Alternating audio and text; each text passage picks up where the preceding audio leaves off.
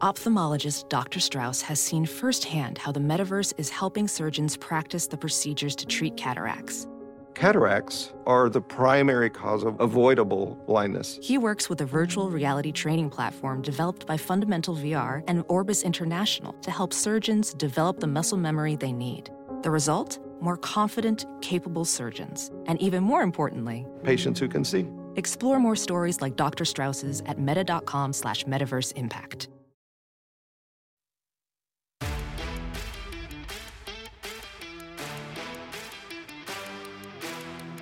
Listening to the 23 Personnel Podcast, a Texas Tech athletics podcast where food and sports clash at the goal line. Here are your hosts, Spencer and Michael. All right, what is up, everybody? Welcome back to another episode of the 23 Personnel Podcast. I am your host, Spencer, joined by Michael. Michael, what's up, man? 2 0 in conference play. That's what's up. What's up? Texas Tech taking down Oklahoma State tonight, 90 to 73. Yeah, already active in the chat. Nathan pointing out on the YouTube video that a 90 burger, 90 burgers taste awesome. Awesome. Good night. Can I Is that butcher like that a- anymore? Is that like a Sorry. good burger, home of the good burger? A 90s I think burger? so. Yeah. I see what you That's mean. a terrible joke. Um, yeah, man, that was a a pretty horrific start for the Red Raiders tonight. I think you started off like one for six, got down by I felt like it was like nine or eleven points early. It was nine, a, a couple of times. Yeah. Like with 15 minutes left. And then I think with 12 minutes left was when Tech took started to take the game back over. And then you had a nine point lead at the half. So you had an 18 point Yeah. swing in 12, 12 minutes. and then you end up winning by 17. So And shooting 60%. after starting off like one for seven or whatever, whatever horrific it was. Um, yeah, the, our guys shot 62% in the second half. At one point, it was 68. And then I guess they slacked off a little bit. How could they? And then, uh, how dare they? And, and then, you know, shot 54% from three. Just incredible. So even after that awful start, which, not to throw too many things out there at once, but this team last year just packs it in, right? Down nine, Maybe. 15 minutes. I'm, I mean, I could see been- some some heroics coming on late, but it it would not have been up by nine at half. I mean, at, No. at best, you would hope to only still be down by nine at half. Yeah, you would have been um like last year this would have been a struggle to get it back to a close game at the end or the couple minutes left.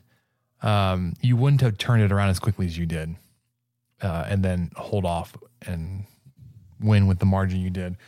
You had five players in double figures. All five of your starters scored at least 13 points. Joe Toussaint was the lowest at 13. Not a great shooting night for Joey T. Three of nine from the field, 0 of one from three, seven of eight from the free throw line. So he was uh, drawing a lot of fouls. Uh, also committed four fouls, although the last one was kind of iffy. Um, Darrion Williams added 14 of his own. He was 50% from the field, six of 12, two more from the charity stripe. You had two guys with 16 points. Welcome back to the scores table. Kerwin Walton scoring Goodness gracious, yeah. 16 points, seven of eight from the field, two of two from three. Uh, added five rebounds. Uh, Warren Washington also had 16 points, seven of eight. So he finally missed a shot.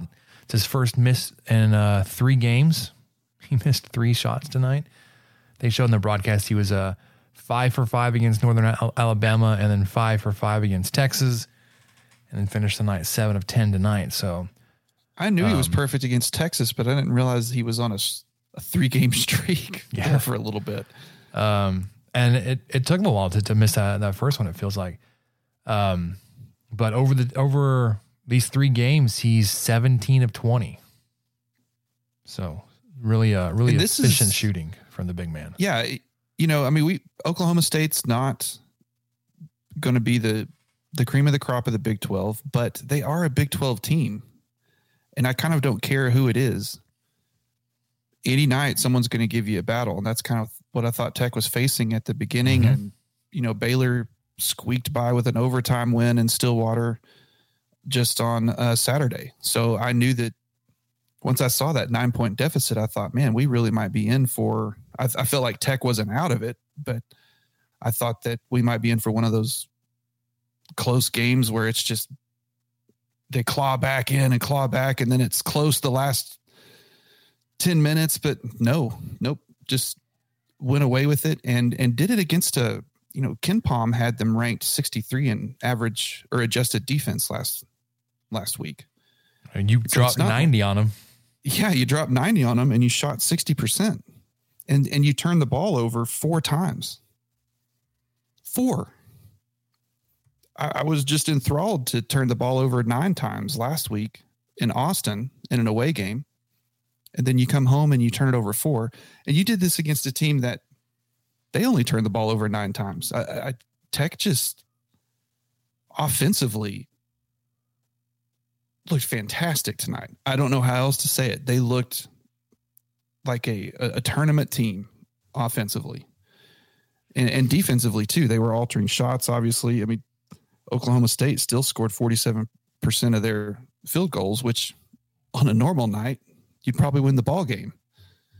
But not when you're facing somebody who is as hot as Tech was, including, you know, that 24 from Pop and going 50% for three for him and just what what this team was able to put together. Even McMillan coming off the bench, he was he only had five points, but he didn't miss. Two for two from the field and including a three. But I I'm just excited seeing this team. I like I said, I didn't think Tech was going to be out of it. I just did not expect them to, you know, have a 26 point swing to finish the to finish the game. Uh, in terms of their rankings and advanced metrics, Oklahoma State actually moved up a spot from 86 to 85 uh, on Haslam metrics. KenPom has them as 106 or something. Uh, and then K- Kansas State, your next opponent, KenPom is in the 50s. Haslametrics has him at 82. So,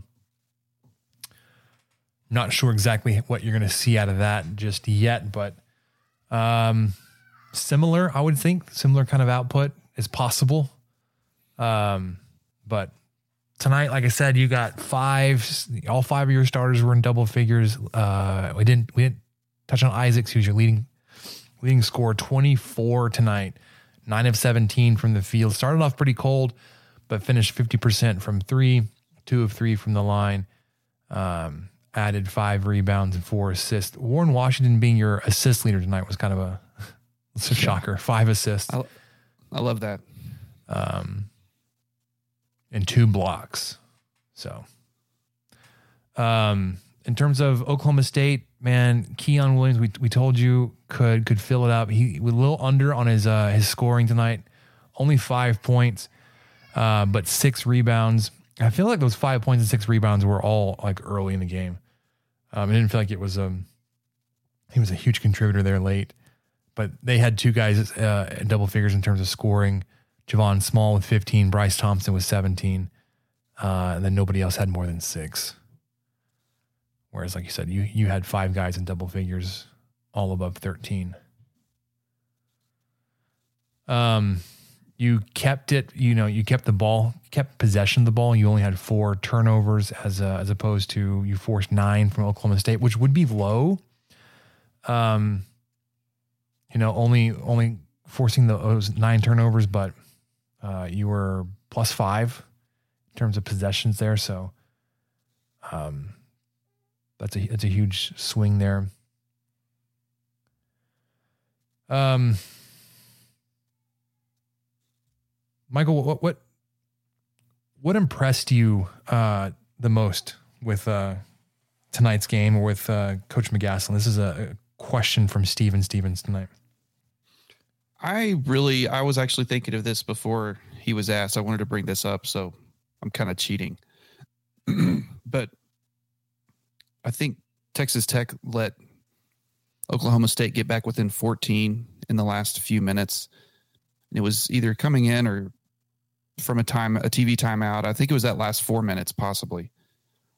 McCasland was still coaching. Mm-hmm. I mean, in his guy's face in in a good way, in a positive way. I hope, but I assume so, uh, because they were responding to it in the way that they should.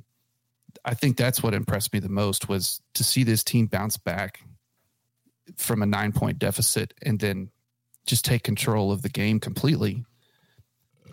And then as soon as Oklahoma State starts to kind of climb sort of back in it, I mean they they really weren't getting back in it, but he was not happy and he let them know and mm-hmm. they finished the game making five of their last five field goals. and I just I really appreciated the fact that it, it, you know I think most coaches would probably do the same thing, but McCasland, I, am I'm adjusting to his his in, intensity. Yes, he seems like he's intensity intense the entire time.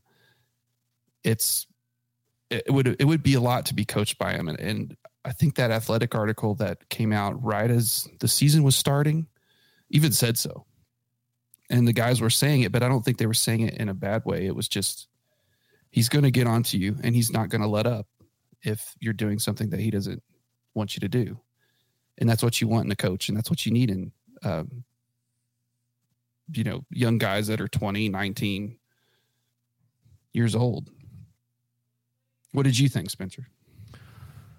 Yeah i was um this i guess it comes back uh this is a continuation from saturday. It's a similar point um just how how, how he coaches. Um and just he his use of timeouts and the strategy coming out of timeouts. Um, you saw that, that there was a there was a strategic timeout when when Oklahoma State started to really extend their lead early in the first half. It was a quick timeout, um, or maybe it was a TV timeout. I, I, either way, there was an early timeout, um, and then it felt like like the lead had had like they had frozen the lead there. Um, he didn't let it get any bigger, and then there was a, another timeout later. Then then it, felt like it was going back in, in the right direction for Texas Tech. Uh, and we, we noticed this on Saturday uh, when Tech would call a timeout. Um, if if Texas had any kind of momentum going, it was an immediate stop uh, for them and able to to rebuild and reset for, for, for the Red Raiders. So just how um like there's a there's a noticeable difference in terms of quality of coaching, or at least being able to tell what's going on. Um, like having tangible results, like you see a timeout called, okay, that was, that was the game was getting a little ugly, and then when you come out of the timeout, like it's it's it's fiery, right? Um, yeah. Yeah. And you, mentioned, um, you know, the, the coaching. I, I was listening to the, the Gambling Gauchos. This is something that they, they, they touched on as well uh, after the game uh, against Texas. Uh, there were times in the game where, um, you know, he was finishing a coaching point with a, with an individual player as play was continuing on behind him. Like he would basically turn around, like I'm I've got to finish my point. I've got to I've got to you know continue to to coach and teach and develop these guys. Um, as a game is happening, and he, he did that to to Lamar Washington last week, uh, this weekend, uh, to Chance McMillan, um, Darrion Darrion Williams, man, he's he's something else. Um, I'm excited about about, about him. Um, and I, I think um, the way that that you know you see how intense uh, McCasland is around him or to him um, would indicate some like really high expectations. Um, yes.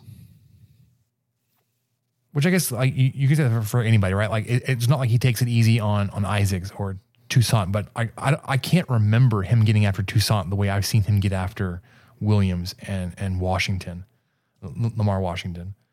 Um, and not not that that's to say like Toussaint is uncoachable or like he's just so much better. Um, but I think his eye for um for the youth and development and his ex- expectations of them um, is just it's a great thing to see. And and like you know that there were there were complaints from from me, especially last year. We, we were we were getting kind of fed up with the uh, the demeanor on the sideline from from Coach Adams. And there's certainly some some value to to being um, steady and even keeled and not like a, an emotional roller coaster and screaming on the sideline and all that kind of stuff being uh, bent out of shape. Uh, and you could count on him to be that kind of steady uh, factor. But it was so much so it was like, is, is is he is he engaged in the game at all? Like I, I know he's like watching the game, but like I don't know. Um, so it's good to yeah, see like the, the, the blend there where like he's he's he's into the game, he, he's he's intense, but not like you know losing his mind or throwing himself on the court like previous coach would and that kind of thing. Yeah, it's it's been an adjustment to get back to a fiery coach because Beard was definitely that. And and I, I am very interested to see how McCasland approaches the last minute of a three point game. I think his IQ and his willingness to get involved is, is going we talking about that over the weekend on Discord. Go. F- I don't. Oh, I, I actually didn't see that, but it's going to go far and above what we had for the last two coaches. Because as, as good as Beard was, his philosophy the last minute of the game was kind of whatever happens, happens. Just let it all. Let's just go. Oh, we've got two timeouts left. I, I don't know. Up by three? No, we're not going to foul. Good luck. Let's see what the guys do. Oh, shucks. it didn't work.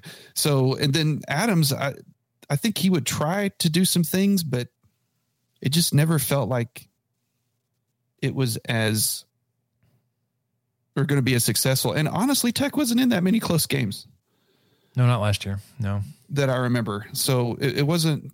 It, it, wasn't a, a, great example there. So I, I think with uh, McCasland, we're we're in for a little bit of some basketball education the last minute of a game, of a close game. That's what I'm hopeful for anyway. Yeah.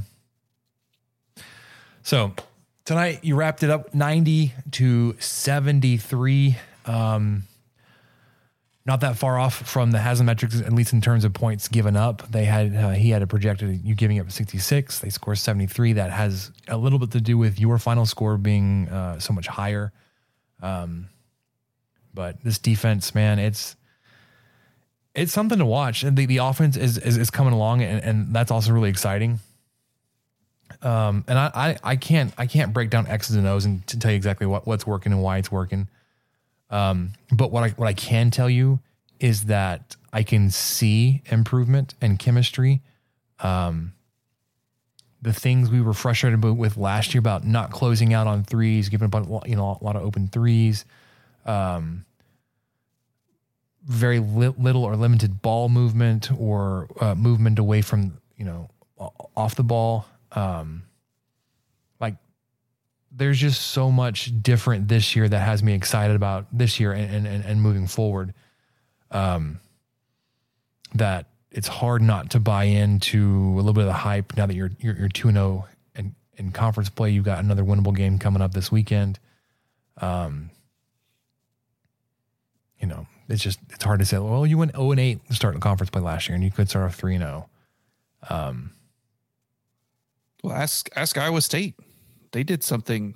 They did some crazy turnaround last year and the year before that. It's it's definitely doable for something like that to happen. And I, I think what stands out to me, as you've mentioned, the ball movement on offense has improved, and there are actually more than one player within the three point arc whenever a shot gets put up. That drove me insane. Like every play was just one guy that either drove the ball in himself or shot a three and then five guys standing outside the arc maybe so There's a lot of standing it, has been yeah. nice yes it's been nice to see a lot of movement a lot of crashing a lot of going to the basket actually trying to find somebody to block out trying to get the rebounds which is going to be tough for this team we talked about last week but doable And so uh, that's something I've noticed. And I've also noticed that Pop Isaacs is sort of turning into Tony Parker, which is uh, not a bad thing at all. Who? The way that he's able to just fly by defenders and all of a sudden have a shot in the air before you even know that he's like he just went he just went by you Mhm. and he just there's a shot in the air and it goes it's been going in a lot lately or he's getting fouled Yeah.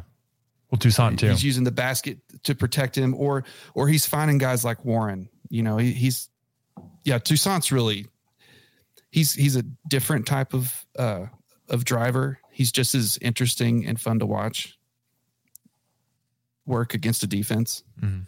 But I, I don't know. I'm getting some Tony Parker vibes with Pop Isaacs right now. It all goes back to the Spurs. Sorry, everybody. They have like four wins. Let me have this. Where Where's Tony Parker these days? I thought he was. I don't know where he is. I, I know they just uh, had a ceremony for him in San Antonio a week or two ago. And what's really cool is Wembanyama has a picture of him as a young kid wearing a Tony Parker jersey Nice. because he was French, so it's kind of a big deal. He gets to gets to play for the the same Spurs that Tony Parker did.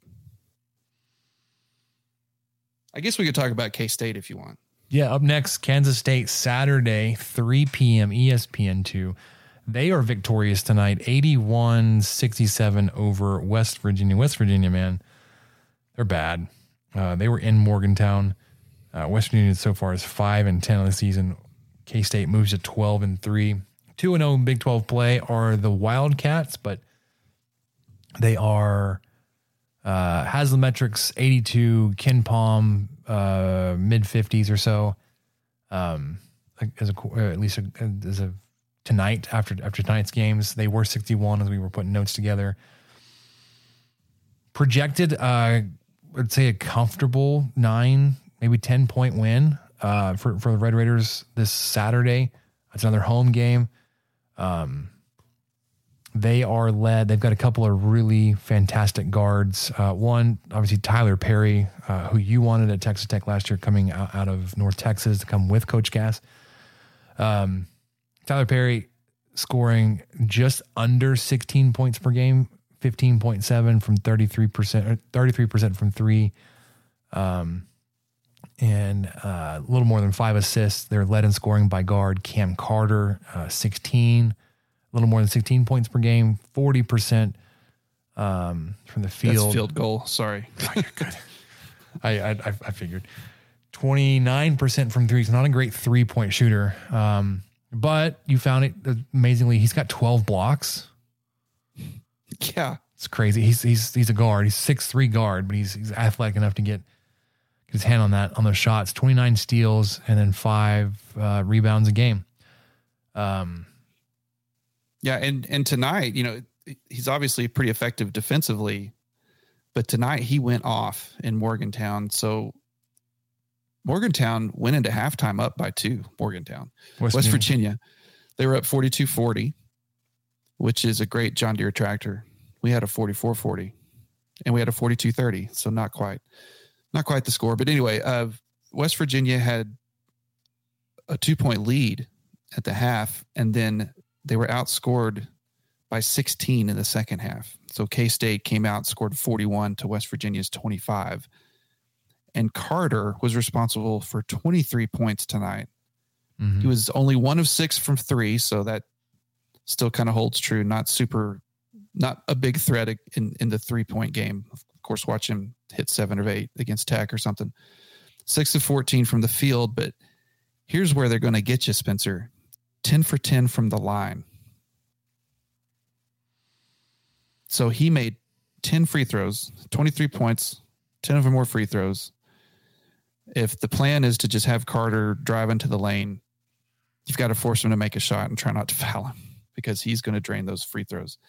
Uh, you know, we talked about Perry a little bit. Not his night tonight, only six points, one of eight from the field, and that was a three. Um, but he's still dished dished out five assists. So Mhm.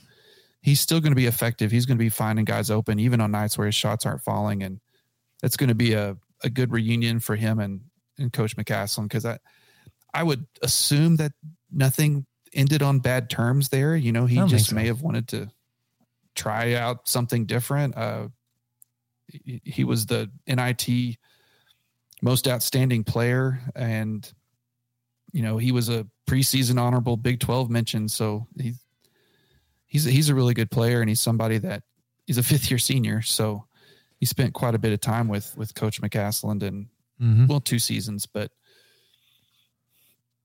I think that I'm sure he he arrived with a lot of skills, but I'd like to think that his his skills improved a little bit at UNT. Yeah, for sure. The the Wildcats shot 54% from the field tonight. Um, only hit six threes, 31.6% from three. Um, but they got to the line. You were talking about um, Carter was there 10 times. They shot 23 free throws, hit 19 of them. Um, they had three other guys in double figures scoring tonight. Uh, f- they're all forwards Kaluma, Gesson, and McNair. Seven, 17, 17, 17, and 12. Don't trust my pronunciations on any names, especially when I, I, I uh, butchered Asmus as bad as, as I did.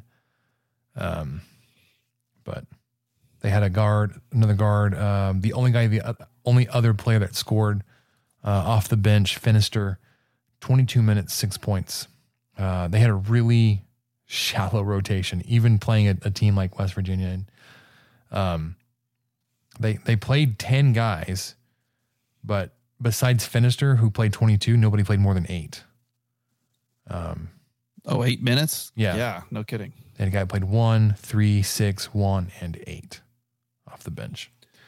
Well, and you mentioned their free throws. They were they shot 23 tonight. That's pretty much their average. They average coming into this game, it was 22.4 per game. So they're gonna get to the line. And Tech's gonna have to be able to adjust to that and maybe switch up zone a little bit, try to throw them off. But I, then you know it's just going to open it up because if if you've got somebody like Perry coming through the lane and you're able to stop him, he's gonna he's gonna find somebody who's open. Carter had four assists tonight too, so the, these guys are going to be able to find some open players. Speaking It'll- of coming through the lane, It'll be a good a good test, a very good test. What? yeah, for sure. Did, did you see there was an actual uh, block call tonight?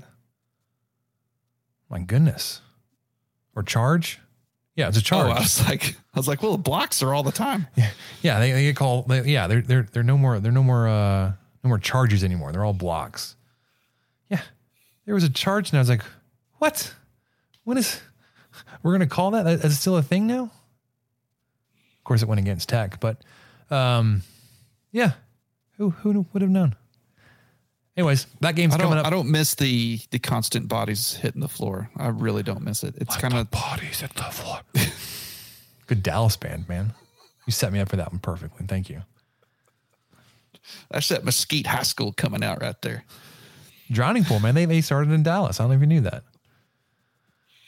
Anyways, That was a that was a staple in the in the Badger locker room before before football. yeah. As as long as not your bodies. No, the, the other th- not no. Well, Yeah. I, I mean, unless you're wrapped up, involved bringing down another body. Um. So yeah, sorry. Kansas State Saturday 3 p.m. ESPN two. Um. Maybe you're. It's a bad time for the game, Michael, because that's like the good, like a good break in the the, the weather this weekend. Yeah, Um, because it's about to get real on Monday. Sunday and Monday. High of 21 on Monday, low of eight, low of six into going into Tuesday. What are we doing? This isn't this isn't Manhattan, Kansas.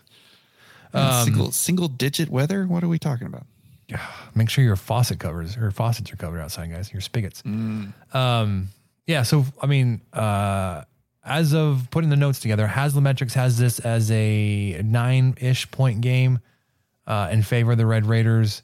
Uh, let me see if I can pull it up real quick. Um, I did see uh, as I'm doing this, uh, Iowa State able to hold off the Houston comeback. They do end up winning by three. oh wow. At one point, they were up by like 11 early. I think it was like 10 to nothing um, early in the game. Um, Yeah, Texas Tech win 71 to 63. Eight point win. Actually, and if you're if you're playing Kansas at home as of tonight, you'd be a three point favorite, according to Haslametrics, since they're right next to each other. There on the document. Um, That was a low scoring game at the Hilton Center. yeah, they're both Houston- in the fifties. Yeah, 57 to 53. So Houston handed their first loss of the season tonight. I think they were only the their last. second their second Big 12 game. Welcome. Welcome to the conference, Cougars. I think they may have been the last undefeated too. I wonder. They might have been.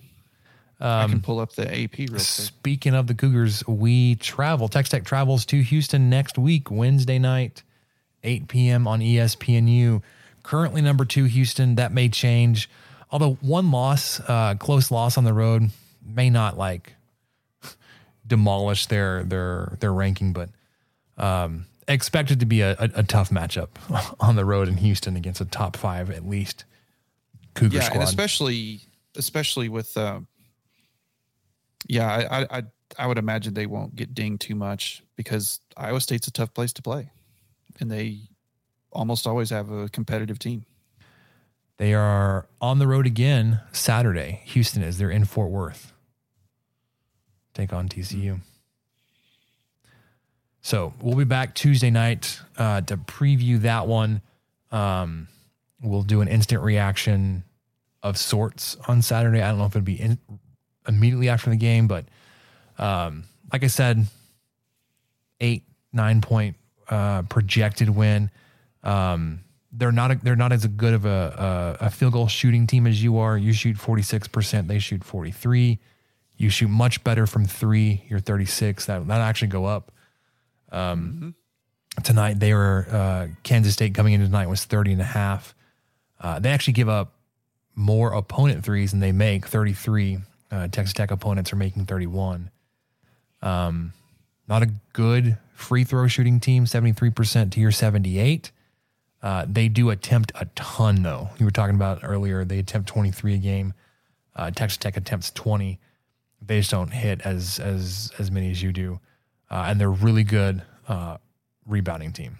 Yes, that was another thing that popped out. But they turn the ball over a ton. 14 turnovers per game. They force 13. Yeah, So- if if Tech is able to maintain possession of the ball and not not allow this defense to hound them too much, because this is a you know KenPom has them as a 34 in adjusted defense as of earlier today, but uh, you know those rebounds are going to come back to haunt Tech if they're not able to hit some shots. So hopefully the offense sticks around a little bit longer. They do a good job of of avoiding a, a, good defense and keeping the ball in the right hands, and then also making some shots because I, I think they're going to have trouble winning that rebound battle.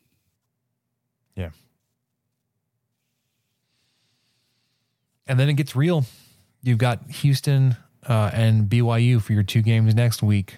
Both ranked opponents. You do get one of them at home, but on the road at Houston, back home for top 20 BYU. They are uh, in a rock fight right now with Baylor, are the um, Cougars of BYU. Baylor currently up 4.67, 63, just under five minutes to go there in Waco. Did you uh have you seen pictures from their new arena, Michael? What, Uh, Baylor's new arena. Yeah, it's. Initial I wanted to make. I wanted to make fun of it, but then I bet that would be a great place to play as a home team. It just you know but it, just- shows some. just it- everybody's stacked on everybody. It, it's just that the, the the angle is jarring.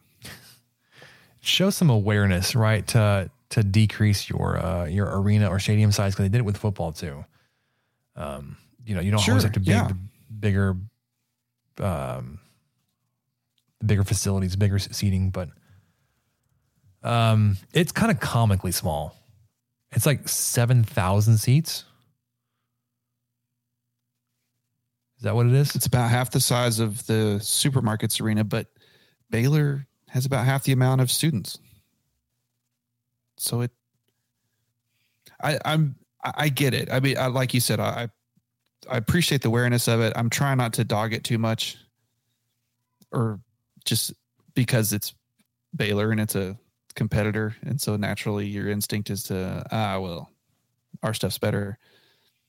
But I do like the aspect that they did kind of play to, okay, we're not going to fill ten thousand seats a game, but we might fill five, six, or seven a lot. So let's let's bring that down, and then make it an atmosphere that feels like a I don't know. Just just the the vid- videos and images I've seen of it are very for lack of a better word intimate.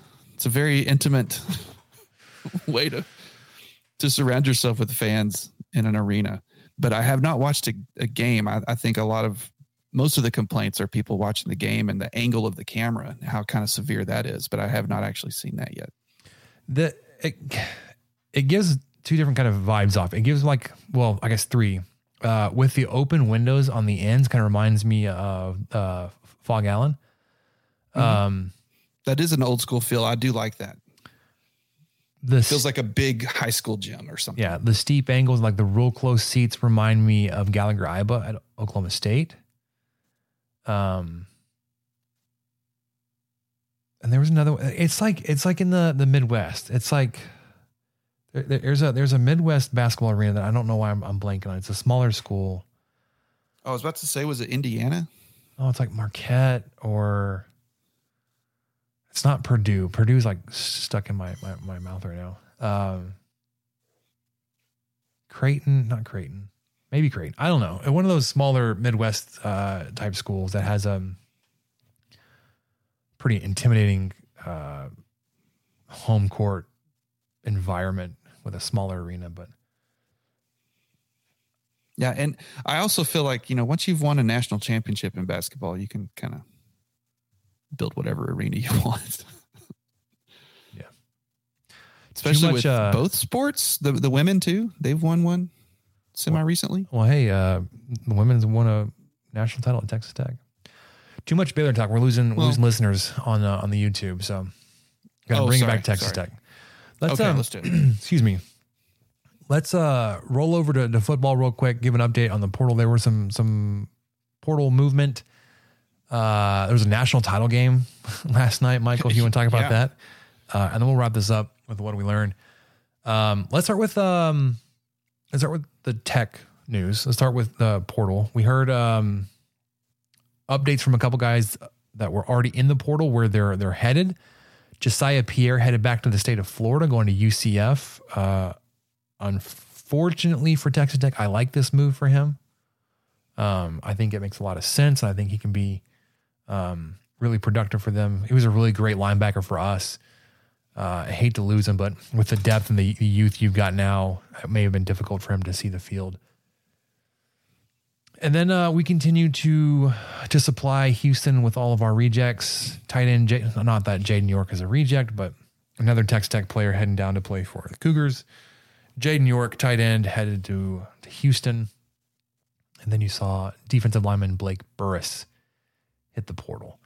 Um, I did want to mention it. I, I was talking to Michael about this before we hit record. Uh, as I was doing my research, getting ready for the show today, I was looking at the portal names, um, and maybe I missed it, but there are a handful of guys that we have told you about that had announced they were in the portal that aren't not listed in the portal.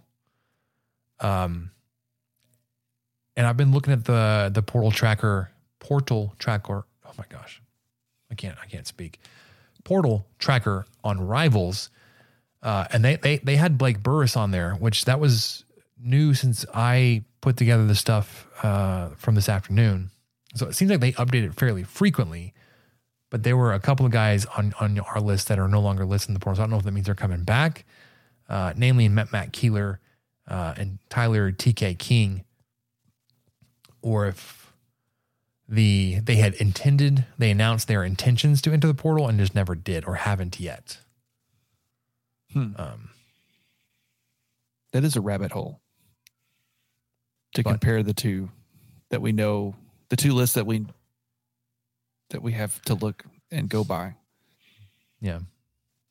You did get a you did have a flurry of commitments from portal uh, portal guys this weekend. You picked up three new uh, new players. Uh, you've got just a couple days left, or maybe today or tomorrow. I can't remember the last day transfers can uh, can happen because they have to be enrolled day one of class. Uh, and I don't know when Texas Tech classes start just yet. Um, I could look that up really quickly, but you've got a defensive lineman from Nevada, James Hanson.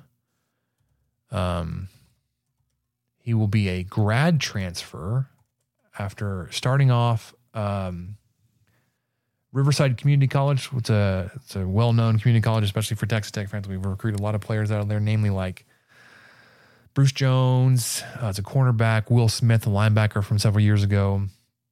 Uh, I believe the running back Sadale Foster came from there. Um, big like Tommy Tuberville. This is im- this is impressive. Watching you just spat out names from Riverside Community College. Okay, go ahead. Well, they were all like big contributors for you. So I, absolutely, but I had no idea where they came from.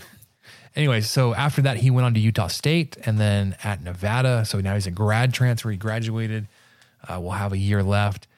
Uh, 6'2, 307 defensive lineman. Uh, supposedly, his best skill is, is getting off the block, um, disengaging from from his blocker. So um, that certainly sets up well to be disruptive. Uh, whether it's a depth piece or like we we need to count on this this man to to play some significant and meaningful snaps this upcoming season. We'll see how he how he continues to develop, but can't hurt adding a guy of that size to our line. Uh, I know we're we're super excited about Amir Washington and Duda Banks uh, and those kind of guys, but um, when you missed out on Saili going to BYU, uh, you were definitely wanting to grab uh, an older middle of the defensive line type piece, and that's what this guy is. Um, played in 24 games for Nevada, so that's two years. Uh, started 18 of those, recorded 37 tackles, seven and a half for, loss, for a loss, and two sacks. And then you picked up two other guys, um, former four star guys. One is a um, tight end, and Jason Llewellyn from most recently from Oklahoma, originally from Aledo, Texas, 6'5, 255. Uh, it's a four star in the 2022 class. Um, played in 10 games or appeared in 10 games in 2022. Uh, and then just three this past year, able to preserve that red shirt. So he will be a red shirt sophomore at Texas Tech. Um, so that means three years of eligibility left for Llewellyn, uh, adding another sizable and talented body to that tight end room. My goodness. Um, and then you get defensive back from TCU, Javion Wilcox, 6'1, 200, was a four star recruit in this last recruiting cycle, 2023, out of Belton, same school as Micah Hudson. Uh, did not play, so he will be a freshman for Texas Tech. Um, can't can't have too many four stars on, on your roster, Michael. Can't have too many. Of No, them. please. Yes. Um, but speaking of four stars on your roster, they lead uh, to talented teams, and we saw a couple of talented teams go at last night in the national title game. Although the final score wasn't what you would have ex- expected, um, it felt very much like a uh, Texas Tech defense with a little bit of a slow, unsure start, and then got your feet back underneath you and kind of steadied the ship.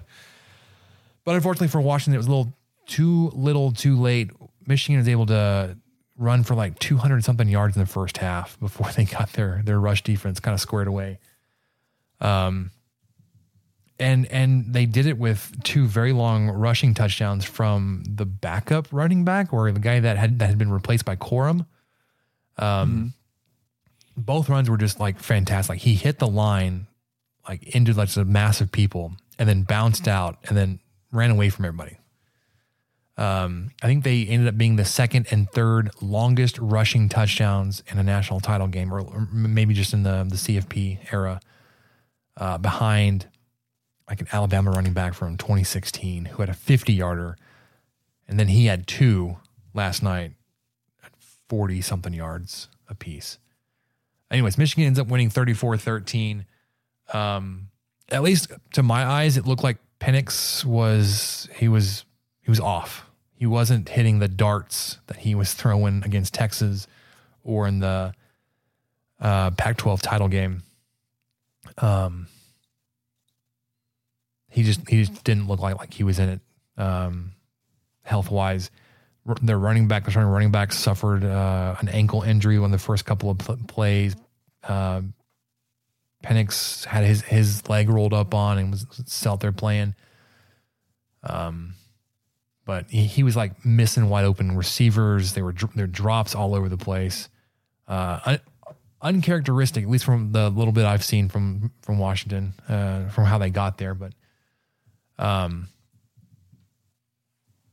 fun game nonetheless. I guess uh, I was it was entertaining for me. That I mean, I, I did end up enjoying it. That it wasn't like a, a Alabama, Clemson, Georgia type game, um, or that they weren't in that game. I have a, a, old work friend that actually went to Michigan as a Michigan alum, so I I got to text with him a little bit last night, which was cool. He sent me a a, a meme back, and it was in the the Michigan colors of blue and yellow. It's like the um, weather forecast in Houston just says and it just says hail in all capital letters in like their their font, I guess is one of their chants or something. I don't know. I was like, cool. I don't I don't I don't get the reference, but besides, you know, it being all Michigan, but congrats on the game. Um so yeah, Michigan wins. I think it's their first one in like 20 something years. I don't remember. Any thoughts, yeah, Michael, I've, on how long this one will stand before it gets vacated out with all of uh, Harbaugh stuff? I mean, I, I, hope we make it to the summer. We'll see. So, wait, what happens first? Is Jim Harbaugh hired away from Michigan, or do they vacate the win first? I think he will know. He will somehow catch wind of something, and he he will be gone in said wind by the time S hits the fan. That's typically how this goes because the coach just skirts away while the school, you know, takes takes on a three year probation or from bowl ban. bowl season or whatever the heck they've got to do. Yeah, and then he's over coaching the Titans or something. But I, I think I, I did enjoy this game for a while. I honest, honest I forgot it came on. Oh, Michael. It was like 7:30. I got home. My family and I were just hanging out. Uh I was going through like this basket of cables, which is just a thing because we're I have, I have this, several baskets of cables. oh, thing. so do I, but I've narrowed it down to one. But they were just it was a madhouse basket of cables. So I had to organize them and got rid of several and got rid of a bunch of things and tried to figure out what the heck this charger was for. Oh yeah, that's for those giant glowing light cubes. Her grandmother got her for something four years ago. So anyway, I was doing all that and just hanging out, and then all of a sudden it was time to start the bedtime routine and everything, and I realized, oh yeah, the national championships game's on. But luckily for me, because of the commercials and everything, I only missed the first half. so I got to. I, I mean, so I sat got, down and started watching was, like it yeah, eight something was when I finally got to sit down and start watching, and it was still they were finishing up halftime show. Like, oh man, okay. I was. It was still a one score game, I think, and then yeah, the doors just kind of blew off at the end. I was shocked by how bad Washington looked. Mm-hmm. How uh, you know Penix was really having trouble, and his receivers were having trouble getting open and catching the ball. Just everything offensively looked rough. I was I was very surprised by that. Uh, but I was enjoying a national championship game and up until the last five or six minutes when that interception and almost pick six sealed it. Mm-hmm. I, it was um, practically a pick six. Like a, what was it? A play or two later, they ran it in. Yeah, it was like eighty something yards, and I think they scored the next play. Yeah.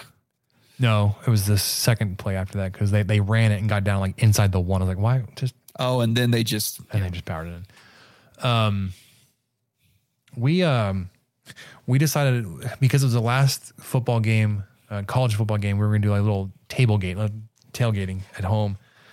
Uh, just some finger foods. We went with um, the dip trio, salsa, guac, queso, and fruit and veggie tray. Um, just a veggie tray. Um, and so like we were putting together, and it's like I remember I was like, the the app says six thirty, but I can't tell like how much a pregame is going to be on there. I heard on the radio they're going to be carrying the game at seven.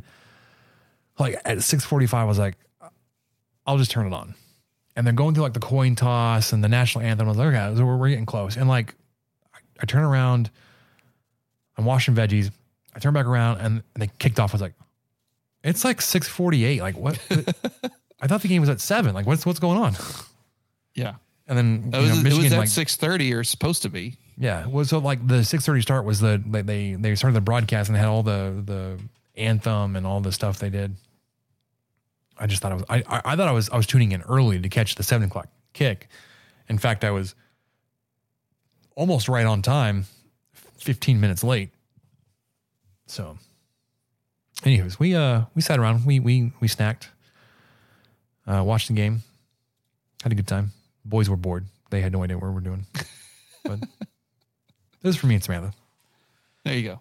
just enjoy one more football game before. Uh, I mean, we we do watch professional sports. She's not as much into into the pros as I am, and, he, and he, that's that's saying like like I'm not like super into professional sports. I watch the Cowboys and the Rangers, obviously when they're not on Bally, so which is rare. Oh, well, and if you want to watch Patrick Mahomes in his wild card playoff game, you get to subscribe to Peacock. Did you know that? no, I did I did hear The like Chiefs Dolphins game is on freaking Peacock this weekend. I did hear this would be one of his first um his first playoff games away from home. Yes, I do. Uh, that's true. I mean, outside the outside of, of the Super Bowl, but like the playoff game, Probably a hell of a lot warmer in Miami than Kansas City this weekend. So jokes on you, Dolphins. Although, um, well, yeah, but I have a my brother in law that owns the roofing company here in town. They have their their national, I guess, international conference in the Bahamas this week. They landed in Fort Lauderdale. There was a tornado in Fort Lauderdale today. Oh gosh, yeah. That's not Miami. It's close ish, but um, well, south-ish Florida. It's been a while since I've been to Fort Lauderdale. My dad used to live there when I was early high school age. We visited in one spring break. All right. Anyways, first day of class for Texas Tech, January 10th. so tomorrow, Wednesday. Close that loop. Anybody transferring in has to be on campus basically now um, to hit the uh, start of classes. Okay, so you want to get to the, the rankings, Michael? You, you have a question here, how we would shake out the rankings with the way that some of the, the New Year's Six Bowls ended. I was yeah, I was just going to ask you of all the AP voters, Michigan was unanimous number 1 pick. Makes sense until they have to vacate. But who would you put at number 2? I mean, with that performance last night, most everybody picked Washington. It's hard there not were a to since they were in the in, in the game. Agree. But man, they just looked Were they ever in the game though? Well, as in like they were they were participating in the game. I, I see what As you mean. They were as- physically there. as much as TCU had- was playing in the game last year. You're well, okay, let's not go that far. It's probably twice were- as much as they were participating as TCU. Um, like I That's true. almost just out of spite and just just bitter heart want to say Georgia. I do too. I, that's really where my heart is. The the way that they demolished Florida State. And like I don't think they should have dropped out of the playoff after losing to Alabama. I don't think Alabama should, should just jumped them. Um, and that may just be um, you know confirmation bias since Alabama lost uh, to Michigan. But a Michigan Georgia playoff game would have been fascinating. Oh, sure. Yeah. Everybody would have tuned in for that. I saw that the ratings for this was the highest national championships game has been in four years. So we don't want to just watch a, an SEC team play every year. Hmm. It's not just me. Yeah, no, I, I I truly did purposefully check out the last. I can't even remember who was in the last one. I don't mind, you know, now that Georgia's kind of making appearances. It's Georgia TCU. There, yeah, I did watch that. I watched every second of that. I enjoyed every second of that one. I reveled in it. Um, I just kept retweeting disrespectful gifs every time Georgia scored again. Did they run out, out of fireworks? Because that would have been, that would have been classic. they ran out of compressed air for the truck horn. Had to, they had to bring in a, a tanker. Oh man. Yeah. So Anyway, I mean, I, I it's would hard. I would kind of put some people did. Some people did put Georgia number two. Some put Alabama because, of course. Well, and, and like I, I, I would even understand that because they were in the playoff game, but also they were. I don't think they're better than Georgia, but they beat Georgia. So Yeah, yeah. I based off of the final four, Georgia has to be fifth because of that mentality. So, like, okay, the first four can shuffle a little bit, but obviously George is the fifth best. yeah, if, if we're just gonna, But I would put him at two. Honestly, I absolutely would. yeah, I, I wouldn't change the the rankings based on who played in the playoffs, who participated in the playoffs. It would be Michigan, Washington, Texas, Alabama, in that order. I Um, put Florida State at like fifteen. Dropping way out. But if, if, if we're gonna if we're gonna disregard who is actually in the playoff, then yeah, I would add Georgia in there. I would drop Alabama back. Um, and then it's like, well, well, who's higher, Texas or Washington? Probably Washington. Yeah, because they won But the head to head. I still think Texas is probably the better team. Would it have been a closer game with Michigan? Probably not. I don't know. I don't think uh, I don't think Ewers is as good as Penix. I don't think their receivers are as good. That Texas offense only had about three good drives the other night, Yeah. Anyways, I- I- instead of you know ten against Texas Tech, because that was their All Super? Bowl. That was really that was. They they burned all of their prep and everything for Texas Tech. Yeah. On uh on the topic of questions, Michael, we actually have a question to get to from the We do have a question. from the Discord. Yes. Uh, I don't, we're not going to get into the Discord mailbag. Um, this is not not our mailbag, but there was one tagged for us, uh, ironically. So I got to figure out which button it is because it's been so long. Uh, we'll get to a, a question, and then we'll uh, we'll wrap this, wrap this up with what do we learn. Now, are these really the questions that I was called here to answer? Who's in the box? Oh, what's in the box? I'm Ron Burgundy. Damn it! Who typed a question mark on the teleprompter? You want answers? I think I'm entitled. You want answers? I want the truth. You can't handle the truth. Michael, the truth is Mm-hmm. there a more polarizing chain in West Texas than Taco Villa, Taco Villa, depending on your your philosophical I've bent. I've thought quite about quite a bit about this today. This is from TW from WT. And I don't know if there is. I don't know if there's one more polarizing or not. I, I don't think it helps that there are two versions of Taco Villa out here. Yeah, I think like Midland two- Odessa has Yeah. their own version of Taco Villa, and then Lubbock has their own version. And I think they kind of branch out into their respective areas. The franchise from there. owners are different, and there's just enough differences, like on the menu and the, the ingredients. It Two really is- different websites. It's a different experience going to Taco Villa and Absolutely. Lubbock than uh, Midland Odessa- Odessa. Um, if we're just talking food, maybe not. Um, but I know I know there are some opinions on on the gas stations out here. There's a big changeover in gas stations going on right now. Um, it seems like we went like it was a big rush to uh, to get all into um, QT. You know, that's that's Dallas. Um, Yeah, there's uh, Circle K and Circle K was a Toot big, Totem. big, big push. Now it's Toot and There's Totem 47 of each in Lubbock now. Yeah, and uh, Allsups and DK and Phillips. Stripes? Stripes is gone or whatever.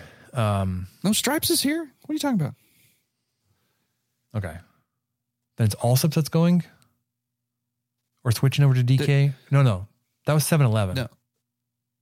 No, I don't know. 7 Eleven, all the 7 Elevens here in town switched over to QT, which is not to be confused with QuikTrip because QT was just, I never set foot in one, but it looks like all they did was just spray some spray paint over the 7 Eleven sign and call it a QT. But I saw that they've been redoing some of those lately. But yeah, I think a, a polarizing chain in West Texas one for me is Buc-ee's because they're not in West Texas. Mhm. That's absolutely a polarizing chain for me. They are my Super Bowl. Maximum copium. They hate West Texas, If they're going to Amarillo over Lubbock, then which TW lives around Amarillo or in Amarillo. I'm not quite sure. But so he will get a Buc-ee's, but we won't. Midland Odessa won't. El Paso won't. We're not worthy. They have five Buc-ee's in Alabama or whatever, and one west of Wichita Falls. And it's going to be in the panhandle. Yeah. So I, I Buc-ee's is polarizing for me as far as West Texas because they don't exist here. I could I don't really get why Taco Villa is polarizing aside from the fact that there are the two different ones. I've seen people have stronger opinions about Taco Casa because of the olives situation. it's strange. Yeah. I, I don't think people care for that. Uh, I grew up in Abilene, so I grew up thinking everyone loved Taco Bueno and it was good everywhere. And it's more bueno. it's not good everywhere. so that one's I don't even think that's polarizing. I just think everyone out here who didn't grow up in Abilene thinks Taco Bueno is terrible. And I, I kind of don't blame them because the ones that have been here now their first run 15 years ago or so was pretty solid, but man, the one that was here last was was awful. The one over by 98th in Milwaukee. It was not a good not a good run for the Buenos. You know what was confusing growing up, Michael? We had like five different fast food Mexican chains in, in the Dallas area Bless you. that was um, Taco something. Taco Bell, Taco Bueno, Taco Casa, Taco Did you have Cabana. Taco John's? no. You did have cabanas though. Yeah, that's Mhm. right. I feel like there's something else I'm missing. Anyways, like it's a it's it's a taco restaurant. Why, why are they different? They're all different. Um, oh yeah. Okay. Michael, did you ever go to Lone Wolf here in town? Yes. Yes, I did. I miss it, man. I Miss it every day. We lived over there uh, when Samantha and I first got married. We were on those apartments at like West Loop and 19th. Mm. Um, and so like we were right across the loop from uh, LCU, which is obviously right across the street from Lone Wolf. So we would run over there quite often. Um, their red sauce was something different, man. It was fan freaking tastic. Um, Samantha dreams about that red sauce. They also had Fanta Red, which is her favorite drink to pair with Mexican food for some reason. So if, if you go, oh, to, I could see that working. if you go to Rosa's, like they, they offer Fanta Red. Uh, there are a couple other restaurants that offer Fanta Red. Um, it's, it's a soda that's not bottled. It's just a, a fountain mix, and red is not a flavor. It's not Fanta So it's a- strawberry. it's not Fanta. I was going to ask you that. Mm. It's just it's just red. I'm I I can get with that. It's like a red I'm cream soda. Um, it's not big Uh, red. One of my f- uh, uh, two of my favorite drinks are Big Red and Code Red Mountain Dew. So yeah, Yeah. bring bring on the red dye number forty or whatever it is. I'm I'm gonna live forever. Yeah. Um, my favorite. I don't know why we're, we're we're spending so much time talking about uh, Lone Wolf, and that wasn't even the question. They had this fire taco. So the taco shell was red, and it was a spicy, but they had like a spicy queso in it, or like a spicy queso guac. I don't. It was whatever it was. That inject that in my veins, man. That is that is um you know Taco Bell level inception of of different food things in a taco. That's really impressive. so- I didn't know they had that. Oh, it was so good. It was like a dollar fifty a taco As as a oh yeah. per taco expense was a little like, more expensive than just the normal tacos. But man, like when I went, I, I got a I got a combo combo burrito and like one, maybe two of those fire tacos, and it was like It's going off, man. I have I have one more thought on a possible polarizing chain in West Texas. Okay. Dairy Queen. Hmm. And, and I don't know if it's polarizing so much, but I think only people who grew up in small towns or lived in small towns ever actually crave and or go find a Dairy Queen anymore. I, I mean, I don't know if do you have We've gone. frequent the Dairy Queen very much? I, I wouldn't call it frequent. We've been for ice cream. The only time I've Yes. eaten at Dairy Queen is when I'm um, out in Abernathy around a mealtime that they don't want to cook for. Um, like we were we were helping build a shed uh, out there. When they first moved out. There's my brother-in-law that owns the the roofing company now. Um, we were we were assembling one of those Mueller style metal buildings as a as a shed. One funny the guys that dropped it off was like yeah let's take you like four five hours to, to to put this thing together. Eight hours in we may have been done getting the the four corners squared. Oh, it it took three full days of work to no, you move move up. that an inch. No, move this an inch. well because like you move it and Ah, like dang it, move that again. the other three change. You're like, wait a minute, I need four people here. Um. Anyways, we were out there. We, so we had a Dairy Queen for lunch a couple times. Steak finger basket. That's where it's at, man. Well, and that's that's kind of where I'm getting at. You know, I think I wonder who eats at Dairy Queen. I just want to know who eats at Dairy Queen because Uh, the fine I folks like of it fine. Abernathy, Texas, do. oh, absolutely. I think it's the only fast I- food place out there. I like it fine. I have nothing against it. But I think the fact that where I grew up, it was the only chain in our town until 2000. And then that chain was a Subway. So My in-laws- it was the only thing. I mean, it wasn't the only thing. You know, there were a bunch of other burger joints that came and went, and you know, we frequented those like crazy.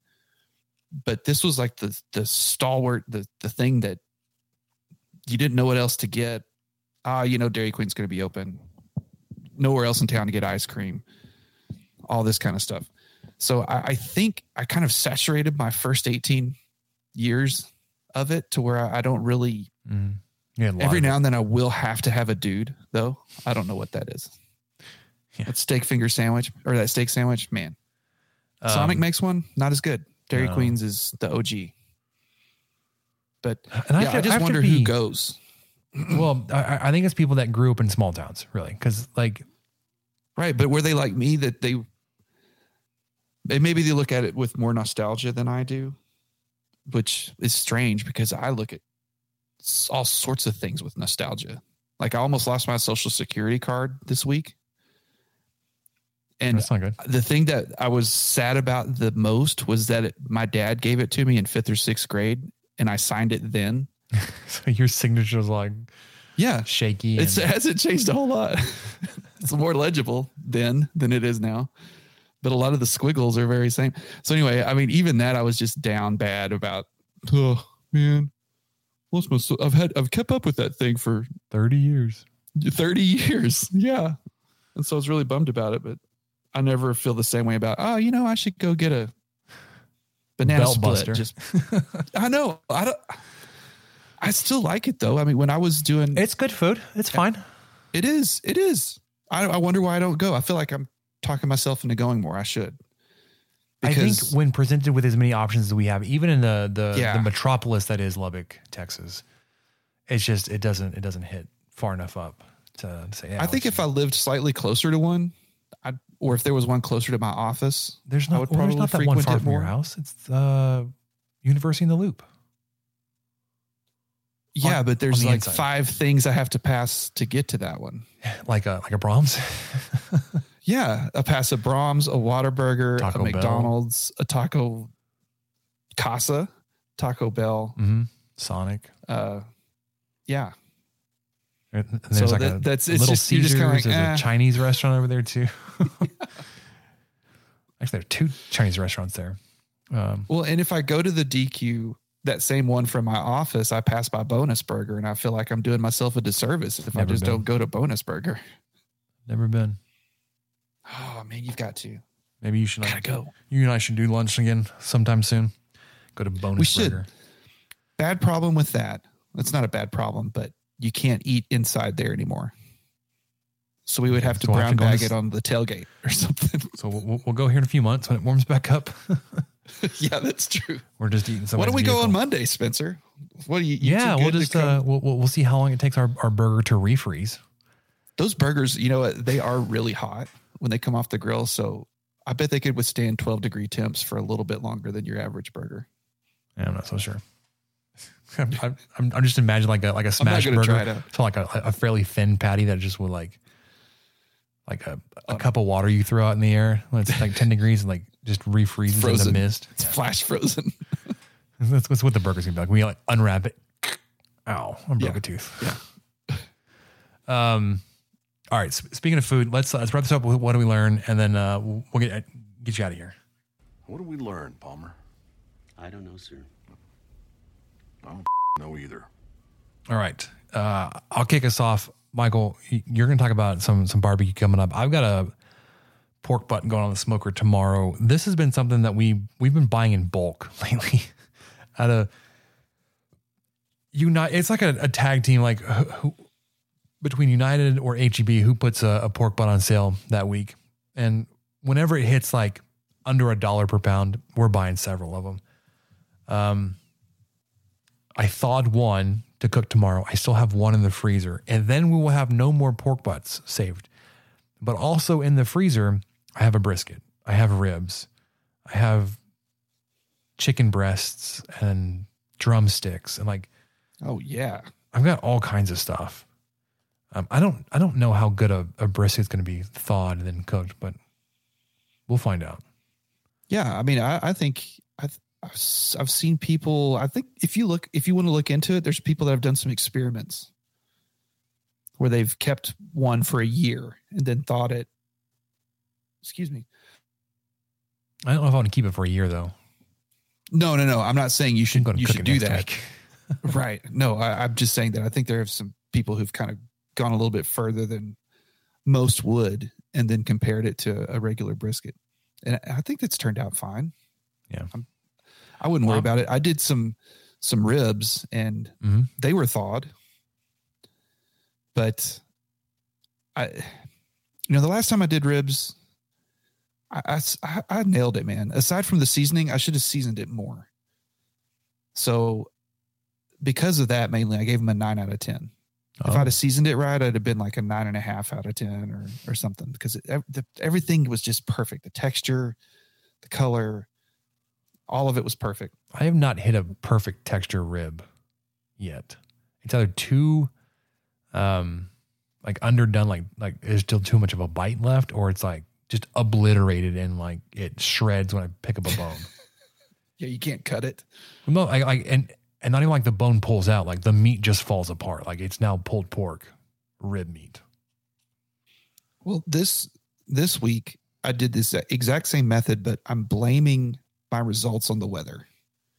Fair. And I'm sorry, my voice just decided to die on us this last two minutes. But uh, so Saturday was a really windy, blustery day, and so I I have a pellet grill, and so I wanted it to be 275. But with my grill, it's seven years old now, and I need to set it on a windy day and a cold day like that. I need to set it for 300, and then mm-hmm. hope that it stays 275 ish. And it did, but it was, it varied a lot. So I'd, I'd look outside and it'd be 260, anywhere between 260 and 287. That's not So that bad. between that, right. It's, it's really not too bad, but between that and how much wind was blowing around and everything, the ribs got a little bit more of a crust on them than I would want. And they still tasted good. And I used that rib candy glaze and I like the Ooh. glaze better. And I Good seasoned it correctly this time, but and we ate every bit of it, but I'd still I'd, I'd give them a seven, maybe. Hmm. Just kind of I was just kind of down, kind of disappointed in myself, but I'm getting back out there on Saturday, getting back on the horse. getting back on the horse, gonna getting back in the saddle, gonna smoke some burgers Ooh. on Saturday. Is that something like you smoke it the entire time, or do you smoke it and then Mm-hmm. sear it real quick? No, Which- for Would be The hard because I they did already this- it already takes just a second to sear a burger, anyways. well, and then I have to figure out what I'm going to sear it on. So then you got to get something else hot because that the smoker's not hot enough. Oh, I have a Blackstone right next to my, my smoker, so Yeah, so you'd be able to. or a, No big, no big deal. or a Weber kettle. Which oh my gosh, the wind yesterday tried to rip the like it did. It ripped the um the cover off the Weber kettle, which was velcroed on, and luckily it got caught on a, a actual live wreath that I was about to throw away. But I was like, well, it, it rained recently enough that the the alleyway was a mess. I was like, I'm just gonna keep it here. Anyways, that caught the the, the kettle cover. But I, I I'd use the kettle. But then you have to talk about heating up Yeah, you charcoal. get charcoal Get that started. That for takes 45 five minutes, of cooking. Yeah, it just kind of seems like no, a waste. Yeah, uh, I'm with you then. But with the smoked burgers, if I remember right, I'll have to go back and look at what I did last time. But I think I cooked them at 300. So it wasn't like a low and slow, like a super low and slow. So it it did build more of a texture. And then I put barbecue sauce on at the end to keep it from drying out. And then last time I last time the only note I made was everything was perfect, but I did I brushed barbecue sauce on twice last time, and that was too much, Spencer. Mm. It was still fine. We ate them, but I knew that if I'd have just brushed it on once, it would have been a lot better. okay, lesson learned. Yes. Keep my Um, notebook. Speaking of learning lessons, you introduced me to a new game very recently, Car Mechanic Simulator. So those Car Mechanic Simulator 2021. You got to be specific because there's an older one. 2021. Uh, I downloaded the game on my Xbox Game Pass. The wife and two of the three kids were out of town this weekend, so I hit it pretty hard Friday night for Yeah, you far too many hours. I think it ended up being like three or four hours Friday night. did. um, It's so addicting, isn't it? it- well, it's just one of those games like I, I start doing, and then like you just you realize like there's a process, there's a there's a there's an order about things because like you would if you're changing your own brakes, like you've got things in a certain order. You got to take the wheel off, um, then the the, the calipers got to come off, and then the brake pads can come out, all that kind of stuff. Um, or any other part, like if you're replacing spark plugs, you can take the head off, the, the, the head cover off, and you got to take the, the spark plug wires off. And, anyways, without realizing it, like you'll sit there like, that last car took me an hour and a half to, to, to finish of game time and not actual, ti- like, I mean, sorry, of actual time. Um, yes. Not, not that, you know, doing all that work would actually go that, that quickly in, a- in a shop. Um, and then I got up Saturday morning, uh, and I got right back on it, man. Um, and then we were just total bums on Saturday. I didn't even realize it happened until it was too late. I looked, it was It was three an o'clock. awful day. Three Yeah. o'clock. I was like, oh my gosh, Hayden, we, we got to get out of the house, brother. So we went out, and I got some disc golf discs for my my my uh, and my my Christmas gifts. I was like, "All right, we'll just walk down to the park. We'll throw the discs walking at the park down to the playground, and then we'll just play the playground for a little bit, and then walk back. You know what? That's right. Saturday was a Saturday was a nice day. It was Sunday that was awful. That was the day I made the ribs. It anyway, was, go ahead. It was still a little windy on Saturday, but it wasn't. It, it got Yeah. worse, progressively worse. Yeah. Uh, Sunday and then Monday was bad. Oh my gosh. No. No, it was Sunday that Yes. was really bad. Um, Monday, Sunday, and Monday both. Yeah, yeah, we got a little snow on Monday. Um, Yeah, me too. It snowed mud. My truck. Gosh, I Looks, it's, anyways, I, I tweeted this week. Mike Leach would have loved reporting on snowing mud it's snowing. mud. It, in Lubbock. R.I.P. Anyways, so I, I I probably put in a good um, 10, 12 hours on Car Mechanic Simulator 2021, um, figuring out the ins and outs. And I, I was listening to you and taking some of your advice on like what I should should expand and upgrade first. I didn't upgrade the the lift and take on a second car because like well, you can only work on one car at a time. Right. Um, but there are things like, well, do I need to upgrade the garage because that opens up a few other upgrades, or do I need to get like more tools? Or, anyways, I'm just I'm just clicking through uh, some some work, man. Replacing timing chains and doing oil changes and switching out um, suspensions and all that kind of good stuff. Oh yeah, yeah, yeah. Taking care of the, now. Uh, what is it? A camshaft. That's one thing. Mm-hmm. But once you change a crankshaft, it changes you, man. It's a whole. You got to get all get all in there. You got to drain the oil. You got to get to the oil pan. You got to Mm-hmm. do all this stuff Because they'll charge you to extra get to the crankshaft. oh yeah, if you make a mess with oil or coolant. It's like, oh, Yes, it's going to cost an extra 50 Yeah. credits to clean that one up, brother. I was like, oh, dang it. I know. to- and fifty. That's that's a lot. Like, I It forgot adds to, up in this game. I forgot to drain the dang fluid. Um, I've got a I've got an Oldsmobile Cutlass that I've bought that I'm fixing up slowly but surely. I'm really proud of it. so I haven't gotten to that that stage of the game yet where I'm I'm working on my own car. I've just been working on other people's cars. So you'll have to let me and know how. and I say. Oldsmobile Cutlass because it's what they did was they they great valued it, so they like Oh, Doctor yeah. Thundered everything, which is fine. One of my favorite games was Interstate 76, and they did the same thing. You know, where okay, that's obviously a Mustang, but they're calling it a Piranha or something. Fine, that's cool. So they they do that in this game, and the the Pontiac um, Trans Am is like a chieftain bandit, which is oh they nailed it. I mean, some of these names are really good. So uh, even though they're not licensed, they do have some licensed DLC, but I'm not going to buy DLC for this yet. the one for the the Camaro cracked me up, but I can't remember what the name is now. Uh, it, it- Bolt is Chevy. It's oh man, what is the Camaro? I like know what the- you're talking about. Uh, Mosquito, maybe. Bold mosquito. I don't. Yeah, maybe, but Yeah, it's a weird one. And they what was what was else was weird is for the Camaro, like the '90s version, is a different name than the the 2010s version. So it's like they they have two different names for a Camaro, but only based on the model year they came out. I don't know why they did that. I've So, enjoyed the heck out of that game, man. where do you It's- where do you buy junk cars? And like, at what point in the stage? Like, what what what stage of the game is that in? Like, am I close? I'm at like level seven.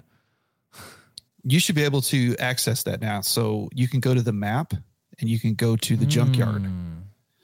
One thing you should do do, though, yeah, one thing you should do though is uh, in your settings, you can disable because I think they have kind of kind of have it hardcore when you start. There's an option to disable paying a fee every time you go to the junkyard, and I turned that off so I can just go to the junkyard anytime I want. So, are, are are you pulling parts from the junkyard, or are you ordering new parts? You can go to the junkyard and buy cars. They have Right, usually, but are you are, are are you pulling parts to work on a car there, or are you? Not so much. It's you have to build up to be able to repair parts, but then the parts themselves have to be a certain condition to even be worth repairing. And those are hard to find in the junkyard. Once you go start going through the they have these junk piles. There's not a lot of God, uh, how many listeners have we lost yet? I Uh, there's not a lot zero. of It's fine. uh, we're doing this for us. It's for us. There's not a lot of parts you can actually take home and repair, but they do have five. Almost every time you go, they will have five cars. They're all different every time. They're in different places every time, and they're in different conditions. And so you can kind of inspect them and and and buy them, and then slowly fix them up or whatever. So it took me a while. I grinded a lot to get to the point where I could buy one and then actually put some money into it. Yeah, Um, I, I I was looking at it. It was asking me to to to, to upgrade some things. I was like, I had like sixteen thousand credits or dollars, whatever you want to call it. I was like, I don't know where to, like how low I should let my my my account get to, like how much I, I should Yeah. spend in it. And I hadn't figured out like going to the junkyard yet.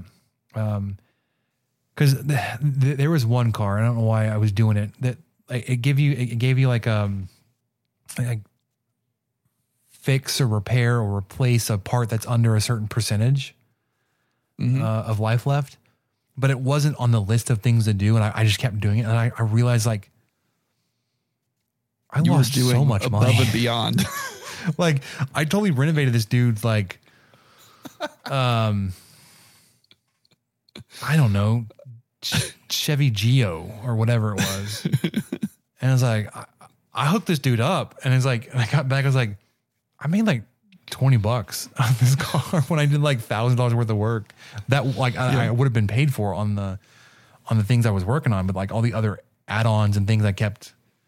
Well, that one's that one's lower than the threshold. I'm gonna go. I'm gonna go buy new and replace it.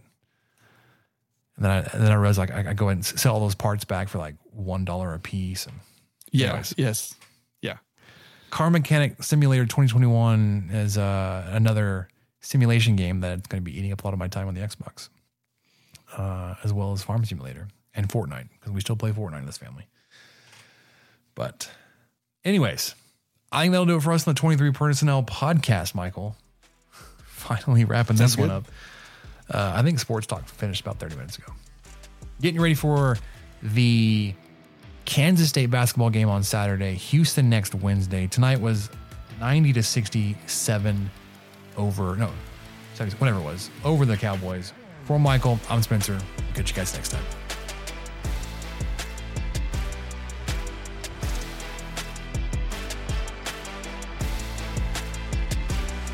Thank you for listening to the 23 Personnel Podcast. Help us out by subscribing, rating the show, and leaving a review.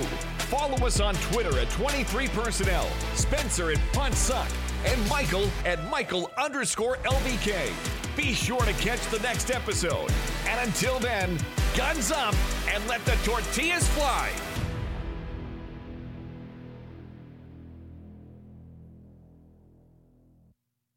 Let's jump into Peppa's world of play. Look for spring flowers, hunt for muddy puddles, and bravely explore exciting places with Peppa playsets. Peppa Pig, inspiring kid confidence.